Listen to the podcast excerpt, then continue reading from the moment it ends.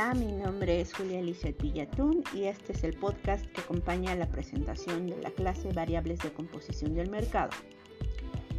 Como ya habíamos visto previamente, el mercado es un conjunto de compradores reales o potenciales de un producto o servicio hablando de mercadotecnia. Ya habíamos mencionado que en otras disciplinas la, la definición cambia. Uno de los elementos más importantes que tenemos que considerar es que los indicadores de mercadotecnia se miden en el movimiento del mercado, es decir, si aumenta, disminuye o sucede algún fenómeno en el mercado que pueda favorecernos o perjudicarnos.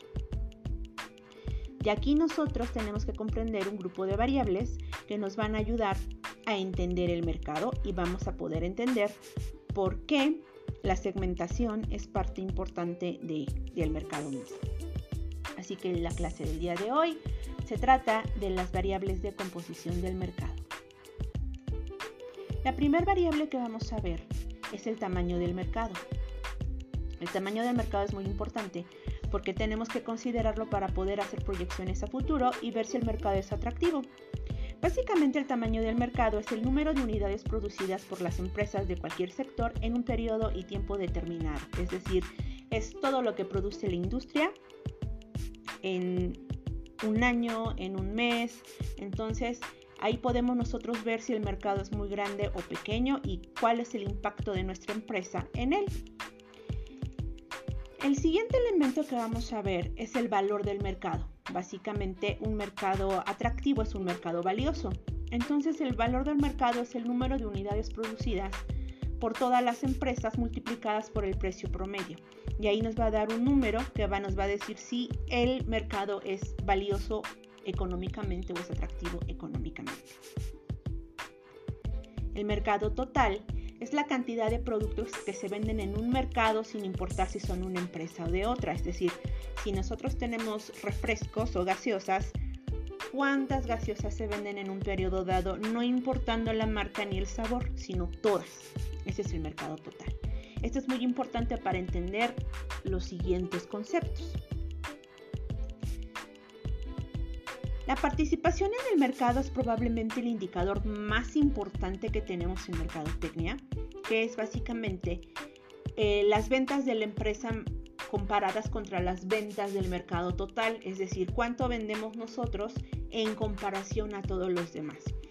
Yo aquí siempre les pongo un ejemplo. Si el mercado total es un pastel, ¿de qué tamaño es la rebanada de nuestra empresa? Es decir, ¿de qué porcentaje estamos hablando del 100% del mercado total? ¿Cuál es el porcentaje que vende la, empresa para la que trabajamos? La participación en el mercado, como les mencioné previamente, probablemente es el indicador más importante, ya que en los indicadores de mercadotecnia, que es donde miden nuestra efectividad, vamos a ver si nuestras estrategias son exitosas, la participación va a aumentar, si no funcionan, a lo mejor se mantienen o en el peor de los casos disminuye pero siempre nos van a pedir resultados que impacten en la participación en el mercado. Recuerden, este probablemente es uno de los indicadores más importantes que tenemos para medir los resultados de mercadotecnia. La penetración en el mercado básicamente es la cantidad de productos que se venden para un mercado seleccionado, un conjunto de compradores en una, en una zona. Por ejemplo, cuántos refrescos se venden en México. Sabemos que de cada 10 refrescos, 8 son de, de, Coca-Cola o de las marcas de Coca-Cola y eso habla de la penetración en el mercado, que es una penetración en el mercado más importante, ya que el otro 20% se distribuye entre toda la competencia. Entonces la penetración en el mercado es cuántos productos se venden con cierto grupo de personas en cierta zona en cierto periodo. También es un indicador muy importante. El crecimiento en el mercado básicamente es la comparación de las unidades vendidas en un periodo anterior eh, comparado con el actual siempre y cuando existe un incremento. Digamos que en el periodo anterior vendiste 100, si en esta vende 101, hubo crecimiento. El mercado potencial es la cantidad de un producto que podría venderse en un futuro. Por ejemplo, aquí en México la mayoría de las personas son jóvenes, por lo tanto en el, futuro va a incrementar, por ejemplo, en mercados como el de los pañales o el de los juguetes. Y, por ejemplo, los que ahorita ya son viejitos tienen un gran poder adquisitivo, entonces son un mercado potencial muy importante que están considerando y por eso hay productos o va a haber productos muy importantes para gente de avanzada edad. El mercado probable es básicamente quien muestra interés por nuestro producto.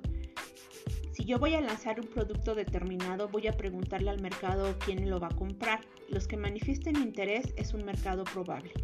No todos lo van a comprar, pero sí un porcentaje importante de los que manifiesten interés.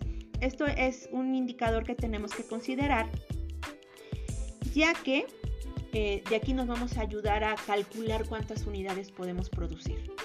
Eh, tenemos una regla que es de que de cada em, de cada de cada 10 personas que contestan que lo comprarían únicamente lo comprarían dos. Ese es un, indicador que se ha sacado este, en, la experiencia en investigación de mercados pero nos está midiendo el mercado probable. Entonces si nuestro mercado probable es digamos del 100% de, de, 100, de 100 personas probablemente nos los van a comprar 20 entonces no, vamos a producir 100, sino a lo mejor 30 unidades por si el mercado va siendo un poquito más grande. Para eso nos va a servir el mercado probable. La contracción en el mercado es la diferencia al crecimiento, es decir, si en un periodo dado vendimos más, la contracción es que en un periodo dado vendamos menos. Entonces, básicamente cuando nosotros vendemos menos de lo que habíamos proyectado, se llama contracción de mercado. El mercado disponible son aquellos consumidores que tienen una necesidad que probablemente no ha sido cubierta o ya está cubierta y que tienen los recursos para adquirir un satisfactor. Es decir, probablemente todo mundo queremos comprarnos un automóvil de lujo, pero del 100% que tienen que, o que quieren comprarse un automóvil de lujo, ¿cuántos en realidad se lo pueden comprar? Que es alrededor del 1 o el 2% del 100% de los interesados. Ese es el mercado disponible. Entonces nosotros tenemos que considerar el mercado disponible porque el mercado disponible es muy, muy, muy probable que reiteradamente sea un mercado probable o un mercado potencial. El mercado real son básicamente aquellos que compran el producto actualmente.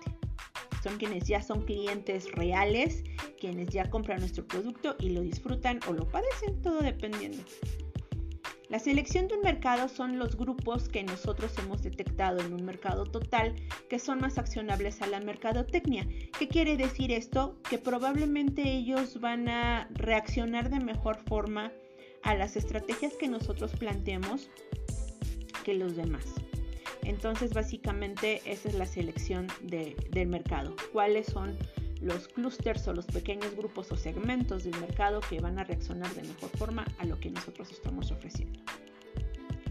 El mercado Meto-Target ya lo hemos visto, que son aquellos consumidores que pertenecen a un mercado que son mercado real y que son hacia aquellos a los que van dirigidas las actividades de mercadotecnia. Tenemos el mercado meta primario, que ya lo hemos visto también, que son los que deciden la compra. El mercado meta secundario, que son los que únicamente lo consumen, aunque no deciden la compra, pero tienen influencia en ella. Y vamos a ver aquí otros dos conceptos, tres conceptos, perdón. El target horizontal o mercado meta horizontal es aquellos donde el producto, un mismo producto se utiliza para una gran variedad de industrias. Esto se utiliza en mercadotecnia industrial. Entonces, por ejemplo, yo les pongo hoy un tornillo. Un tornillo se puede utilizar desde para hacer un mueble hasta para hacer una puerta hasta para hacer un automóvil. Este mismo producto se puede utilizar para diversas cosas y para diversas industrias. Ese es un mercado, un mercado horizontal. El mercado vertical es aquel en el que un grupo de industriales se asocian para fabricar un producto.